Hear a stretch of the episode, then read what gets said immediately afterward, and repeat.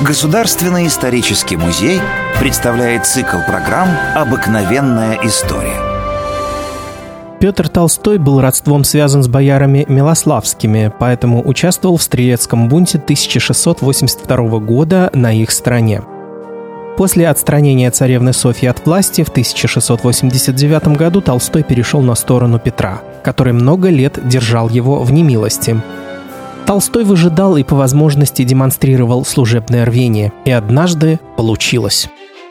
Будучи воеводой в Великом Устюге, Толстому пришлось принять царя во время его путешествия по Северному краю. Петр был рад отдохнуть в хорошей компании за умной беседой великолепным столом с разносолами и салютом в свою честь. В благодарность Петр сменил гнев на милость и сказал Толстому «Проси, чего хочешь». И неожиданно услышал, что немолодой воевода просит разрешения отправиться в составе волонтеров Великого посольства за границу, учиться морскому делу. Так сильно Толстой хотел угодить царю, зная его любовь к морю. В дороге Петр Андреевич в дневнике записал «И ехал я от Вены до итальянской границы 12 дней, где видел много смертных страхов от того пути и терпел нужду и труды от прискорбной дороги». В Италии более месяца он был в море, успешно обучаясь морскому делу. От капитана корабля Толстой получил аттестат, который не стыдно было предъявить царю. Познание инструментов корабельных, дерев и парусов и веревок есть искусный и способный. Конечно, Толстой не стал моряком, но приобрел некоторый опыт и взял на заметку европейские идеи, бытовые и культурные традиции.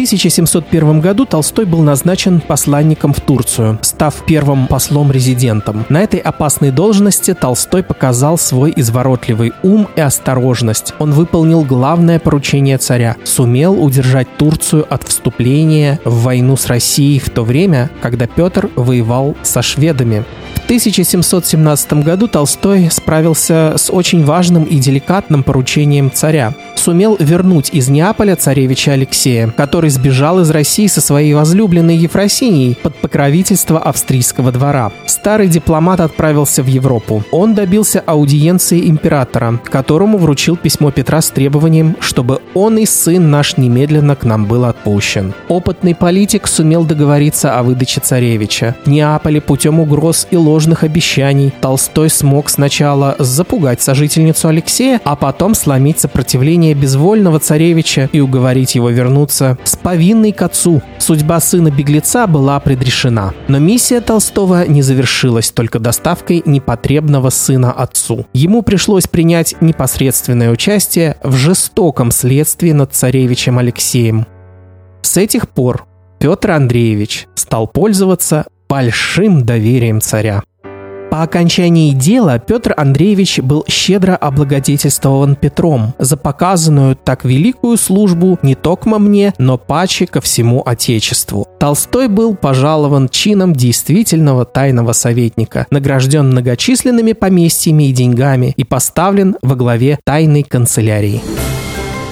Приходите в исторический музей, и вы узнаете о героях наших программ гораздо больше интересных и удивительных фактов. До новых встреч в цикле «Обыкновенная история».